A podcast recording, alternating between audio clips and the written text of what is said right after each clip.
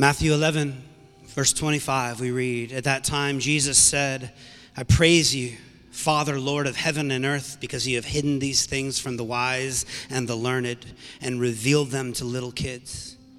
Yes, Father, for this is what you were pleased to do. All things have been committed to me by my Father. No one knows the Son except the Father, and no one knows the Father except the Son and those to whom the Son chooses to reveal him. This is the word of the Lord. Thanks be to God. You may be seated.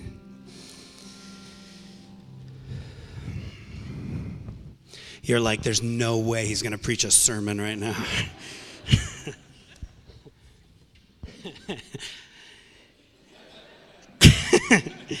keep it short.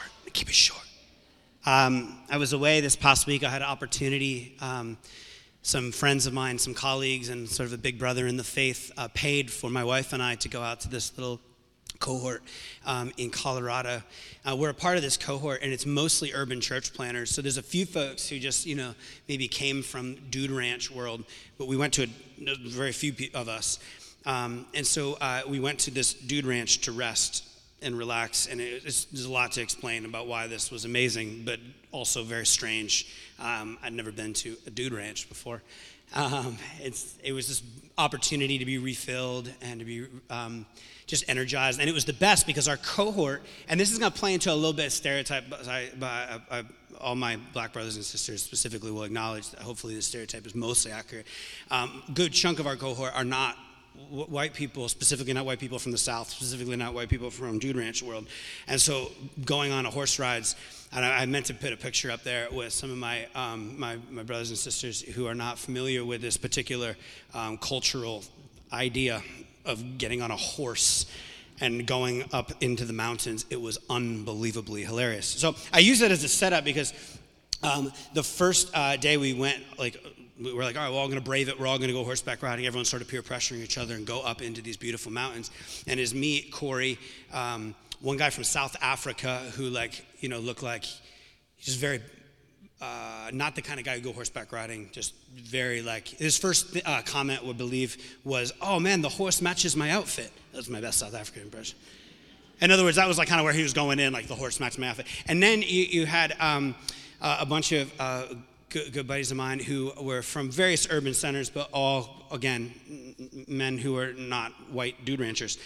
Again, I say this only in that we all get on these horses and we're all kind of nervous. I'm the only one who had even like done anything even remotely similar to this before. And as we're going, all of a sudden, uh, my horse, who is named Smarty, and I'll reveal to you in a minute why his name is Smarty, um, bumped up against my, I didn't even notice that it had happened, bumped up against my wife's horse, who was right in front of me. And all of a sudden, uh, my w- wife's horse bit my, like turned violently. If you've ever been on a horse, like this isn't like, like a little dog biting another little dog. I mean, this is absolutely frightening. And so my wife's horse bites my horse, like snaps at it, and then my horse beelines it in the other direction. I do not know how to actually ride a horse. Like I just had done it once before, and my fear was like slightly lower than everybody else's. And then we've got these three other guys who definitely don't want to be here, and this is like the biggest cultural leap for them ever. And they're just like, what, what, what, what? Like, I mean, it is an absolute mess. And my wife, who when she gets really anxious and like overwhelmed and things are scary, doesn't go like where Charlie goes, where he starts yelling. Corey just goes, and just gets really, really quiet. So this whole scene kind of settles down, and there's about 20 minutes of awkward silence. And the, the ranger who is with us just goes, How's everyone doing? We're like, there's still time to turn back.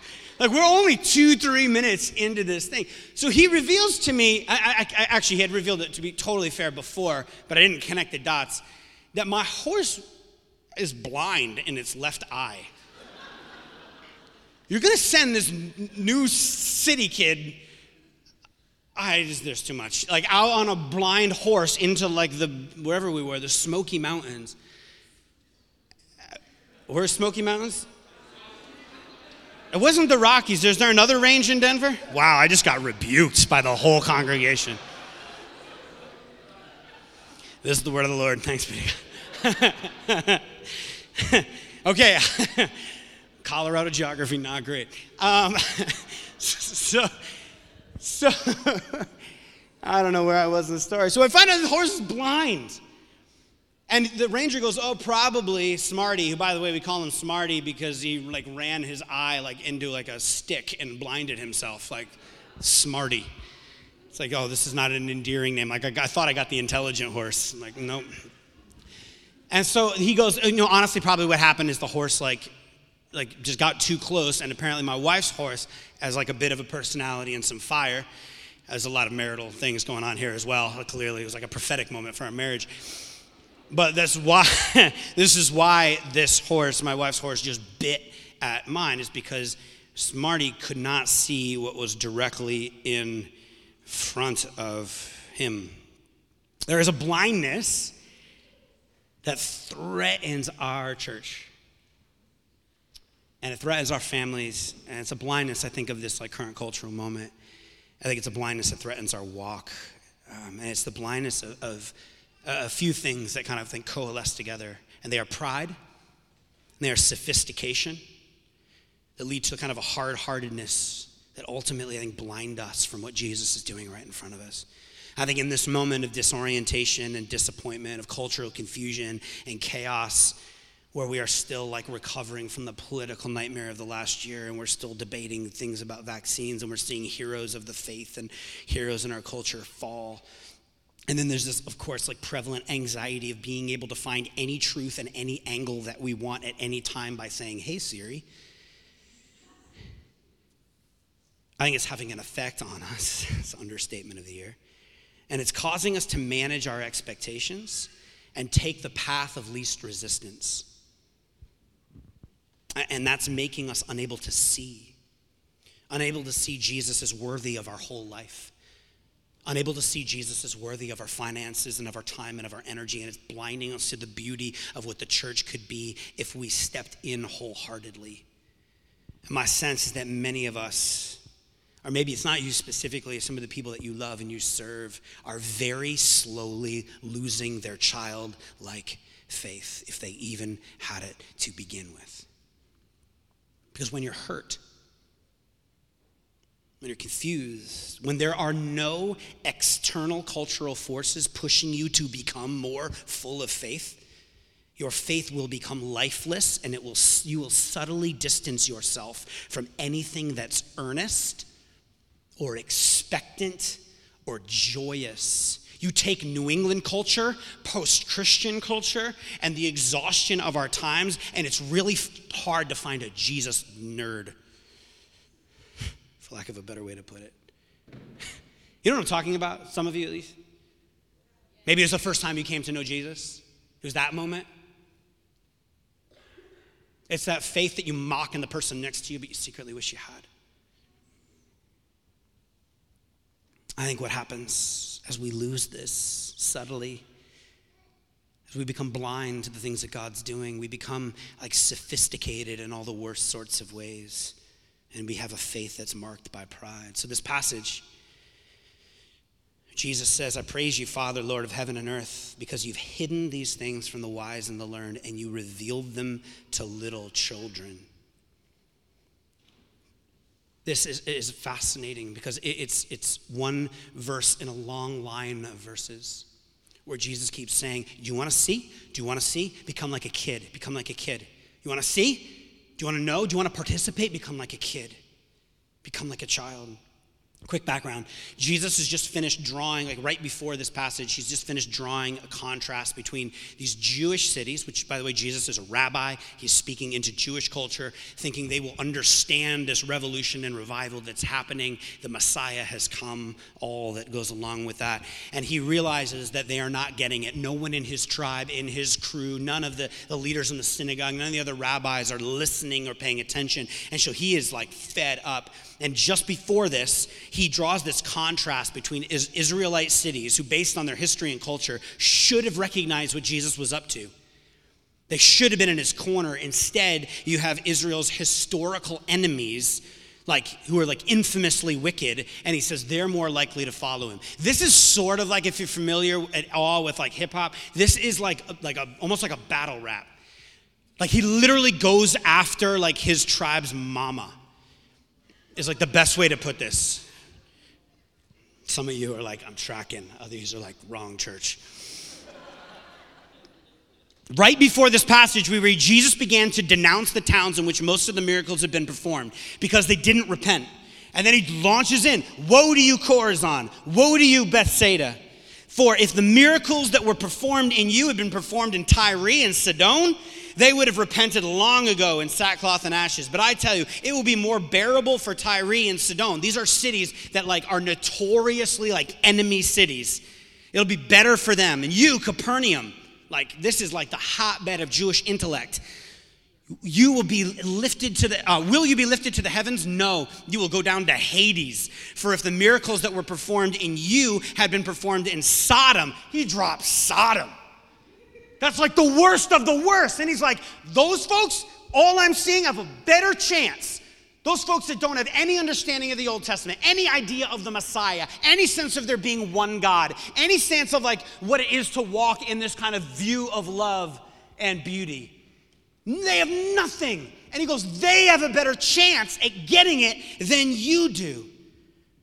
Up to this point in the story, the people who seem to have truly notable faith in Jesus have been Gentiles, well known people outside the tribe, outcasts, sinners. If you've been in church long enough, at least this church long enough, you know this story where Jesus gravitates to those on the underside of power the hurting, the poor, the oppressed, and the weak. So you have this group of people who, by all external indicators, should have been the first to receive Jesus. This group, by and large, are the sophisticated, wealthy class, at least amongst Israel. Priests, Pharisees, scribes, Sadducees, they should have gotten it. On the other hand, you have this other group of people, so two groups of people we're going to keep going back to, who are just trying to keep their head above water. They're under Roman dominion. They're largely poor and uneducated, farmers and fishermen. These folks are the quote, unwashed masses. They are referred to as sinners by their religious elite, which is a way of othering them. And they are basically doing whatever it takes to survive and keep their lives tolerable. I always wonder what Jesus thought about this. It's like, it's like you have a word and you go home to your family and they don't receive it, but your enemy receives it.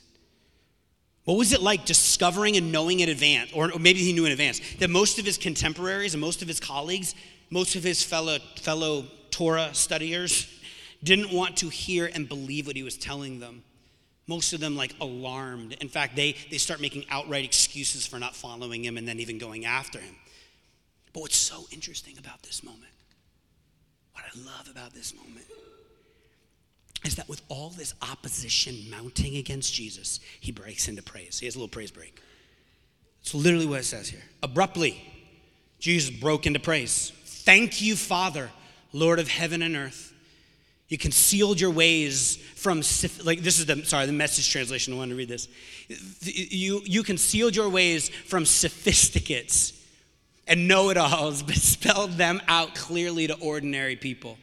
He says, I praise you in the NIV, Father, Lord of heaven and earth, because you've hidden these things from the wise and the learned and revealed them to little children. Jesus gets this fresh insight into how God the Father was operating. Jesus comes on the scene. He's a rabbi. He expects his tribe to get it. They don't seem to get it. He's frustrated and bewildered, or maybe he had some anticipation and you just find him in his humanity, like sharing this. And then he has this moment where he's like, it's almost, it sounds like an epiphany moment, where he's like, oh, of course, this is how you're operating. He starts praising God as he sees this strange and unexpected way that God is working. The new thing that God is doing in front of everyone's noses is not seen by the sophisticated, and it's not seen by the prideful, and it's not seen by the cynics, and it's not seen by the cultural sympathizers. Nah. It's the kids. It's always the kids with Jesus. Now, to be clear, little Jesus, uh, little Jesus, to be clear, little Jesus, baby Jesus was doing great. To be clear, little children are not following Jesus around, just in case you were confused. Jesus speaks of kids in a couple ways. Bear with me. One, so far in the story, he's referred to his faithful apprentices, his disciples, as little ones, as children. He has pointed out the special places in the kingdom for children or encouraged his followers to be like them. Uh, specifically, one place I want to point out is in Matthew 18. At the time of the disciples came to Jesus and asked, Who then is the greatest in the kingdom of heaven? So they're having a little debate, whole backstory here. But verse 2 He called a little child to him and placed the child among them. And he said, Truly I tell you, unless you change and become like little children, you will never enter the kingdom of heaven. I don't know why I don't preach on this more often and don't hear more preachers preaching on this more often. This is pretty epic. Unless you do this, you won't get anything. You won't understand it, you won't be able to participate in it. And then he breaks it down. Therefore, whoever takes the lowly position of this child is the greatest in the kingdom of heaven. If you're new to the scriptures, the kingdom of heaven is simply where everything in its, is in its right place. The kingdom of heaven is like things are right. And that's what Jesus has come to announce. He is the king of where everything is made new and right. And he says, Whoever welcomes one such child in my name welcomes me. The idea here, by the way, is not that intelligent adults, some of you are like, I'm kind of smart. It's not that all intelligent adults are hard hearted rebels while like little infants have the true revelation of God.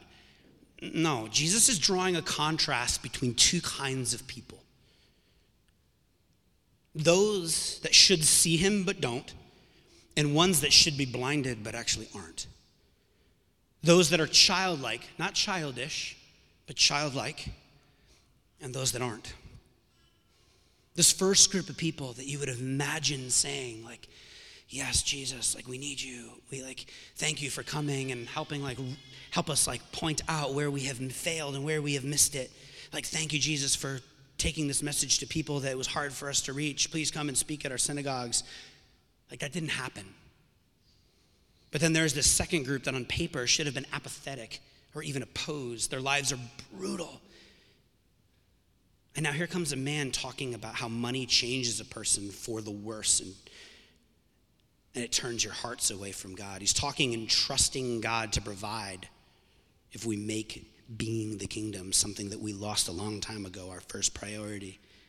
He, he wants these people to take my weekly visits to prostitutes or my different view of sexuality in general or my skimming the top of like taxes. Think of Zacchaeus, like literally extorting people. And he wants me to spend my time thinking about how to love and serve God and serve the people who are around me who ridicule me. The group that is supposed to know God and pursue faithfulness rejects and opposes Jesus, while this lowly group that Jesus is saying far more challenging things to, they're the ones that repent. They're the ones like Zacchaeus, they make amends. Some leave their only jobs. Think of the disciples. These are lowly characters who weren't good enough to step into the rabbinical school, who just weren't good enough, who go and they leave everything behind, trusting that God will take care of them. This is what it means for God to have revealed himself to children, not the wise. And Jesus keeps saying, if you want to see, if you want to experience and participate in the kingdom, you just need to become like one of these. Uh, many of you uh, remember um, in this past year, um, Sarah uh, lost her mom. Many of you were at that funeral online. Um, Hallie had impacted so many, and I heard just so many stories leading up to that of her like big impact in the world.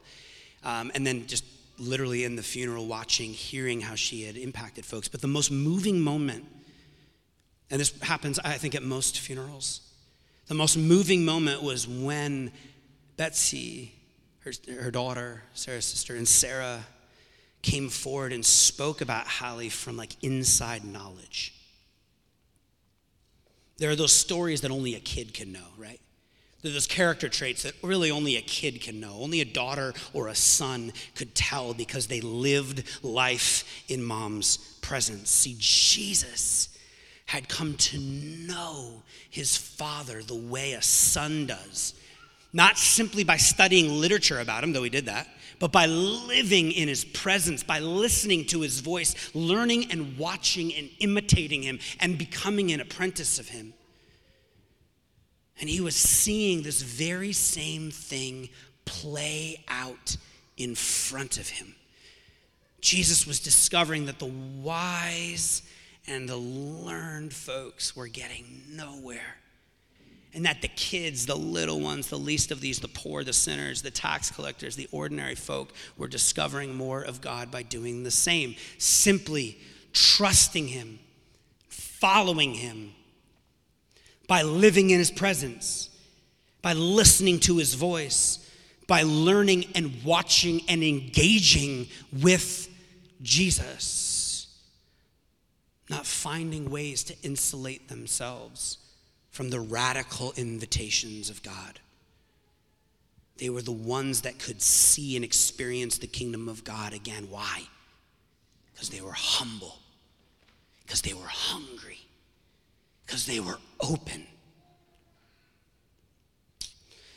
Scholar uh, Andrew Plummer uh, gets at it like this He says, The heart, not the head, is the home of the gospel. People may be wise as Solomon, but if they have not the simplicity, the trust, the innocence of the childlike heart, they shut themselves out. I want to end here. I don't want to be shut out. I don't want to miss out. I want to resist spiritual blindness. I want to become like a child. So, the vision for 2022, you know me, like I chafe a little bit against the like, like, here's our vision statement, like, take the hill. It took us 10 years to get t shirts. By the way, there's amazing t shirts and swag out there for Vision Sunday.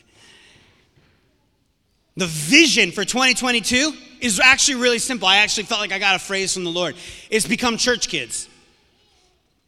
In a world of cynicism, church kids are full of wonder and joy. In a world of theorizing and virtue signaling, church kids are getting in the game. In a world full of pride and arrogance and faux intellectualism, church kids are humble and teachable. In a world where no one is listening, church kids listen and ask questions and seek to understand before being understood. We're open. In a world full of plausible solutions and unbelief, church kids aren't afraid to imagine and trust God with the impossible. They will not limit God. We will not limit God. In a world full of cynicism, church kids are going to be filled with wonder and faith, trusting Jesus for everything. Enthusiastic. Anyone wish they were a little more enthusiastic, but have been beaten down by the world? Anybody? Anybody feel like they're like they're like their beautiful side has been dulled? Anyone just feel a little exhausted and beat down and oh my gosh, I can't do this again? I honestly believe God's inviting us this year to step in with an earnestness and openness, a humility and a joy to be free like children. In a world where everyone's jockeying for position and looking out for number one, church kids serve. Church kids lay down their life. Smarty, man. Smarty, that horse got pushed off the trail with me on it. It was not, it was, it was, it was so scary. man, why? It's pushed off the trail because it was not positioned to see. If I just pulled Smarty to the other side, it would have been able to see the horse in front of him. It wasn't positioned to see. We must be positioned to see. And Jesus is crystal clear on how you position yourself to see the thing that God's doing. He's super clear and point blank. There's no other way to interpret this. Become like a kid. Become like a kid. Become like a kid. Jesus, at the end of this section, speaks that famous welcome Come to me, all who are weary and heavy laden, and I will give you rest. This is the context. You've heard that verse a million times, but he's speaking to the kids, to the little ones, to the weary, to the ones at the bottom, to the ones who are open, not the ones who made their faith an intellectual exercise, not to the ones who tamed their faith. No, he says, Come to me, those who really want to see. Come who are weary and burdened and actually, like children, might need some help of the creator, of their father. They might want to actually find their real identity, not the identity that culture has put on them. So, as a child, they've come to mom and dad and said, Help, come to me. That's the context. We drop come who are weary and heavy laden every time we want to have like a mindfulness sermon. But it's not. The weary and heavy laden are specific people, childlike people. Come. The God of the universe invites you to come into his loving presence. The little kids always turn to mom and dad when they don't know where to go, when they need to be fed, when they need direction, when they need encouragement. So today I want to give a couple invitations as we go into a time of worship and response. We know we go a little late today, so don't even look at your watch. We're doing okay. We want to have like real time to respond. Like, don't let this moment go by because I have a sense that God wants to break off that aggravating cynicism in your life. He wants to open you up to that wonder of the faith as a child. The Pharisees didn't see it. The Pharisees didn't get it. They missed God and what He was doing right in front of them, and they brought condemnation on themselves because they heard a word and didn't accept it. Every time revelation comes, it requires response. I'm saying that you guys know I don't come hard at preaching like that, but I have just shared a revelation from the word. These weren't Andrew's words, like you can ignore everything else I said, that text, if you don't respond. If there is a hard heartedness and a sophistication bias that is keeping you from an earnest, loving relationship from God, there will be condemnation heaped upon you if you do not respond in this moment. I hate that I said that, but I believe it. I mean that with all grace, but this is what God is inviting us to to respond. God, where do you want to break off? What do you want to break off in me? Come. He says, Come. Where do you need to repent of your pride? You need to ask God to become more humble today? Where have you, in your desire to be aligned with the world around you, elevated yourself above the teachings of Jesus? Where, like the Pharisees, have you cherry picked verses in God's word and created a manageable worldview that you know in your heart is not the way of Jesus. I know that was for someone. So, a moment, I want to ask you to come forward and engage. Like we do most Sundays. I'm not sure how, North, how you guys roll at the end of your service these days, but man, we just, for us, it's just a, a powerful time just to receive, to actual respond in our hearts. And, if, and one way we do that is just sometimes to come forward. You may not need prayer for anything specific, but just to respond. Our prayer team will be up here. Someone might want to lay hand and bless you. Maybe you just want to stay right where you're at and engage in, in those, these words of, of, of a calling back to, to what it is to be a church. But we want to actually take a moment to truly respond. Because in a world that is ripe with spiritual blindness, we have to want to have eyes to see. And the way that we see all that God has for us is the same now as it was then to become like a child. So I close with this as we come forward. Corey uh, asked me to boil this talk down to a sentence last night before bed. I paused, thinking about the long explanation that I really wanted to give, that I usually give. And then I just said, in a moment of just like, I was tired, and I was like, you know what, this is like the, the vision for the year. I said, I really believe that God wants our church to become nerdy, passionate, humble, open, earnest church kids who don't fear anyone but God, kids who walk with staggering faith, and kids who are known by sacrificial love, and kids who are a voice of hope for the tired and the hopeless. And she just turns to me and goes, Andrew, just get up and say that. Lord Jesus Christ, Son of God, I think I'm like on the verge of tears because I want this.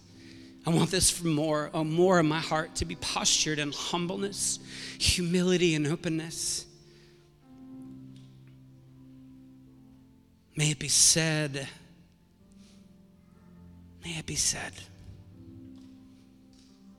that this church, these churches, the posture of the child. And so, Lord, we come to respond. We come to listen. We come to hear. Those invitations, having our pride broken off, moving into humility, of repenting of our cynicism, of acknowledging the ways we have placed our opinions above the very words of Jesus. Recognizing that our heart is hard and we don't know what to do with it. I, I know what to do with it. Come and, and just and receive prayer. Respond. Just say, God, I don't want it anymore. Maybe that's the only prayer you have for today.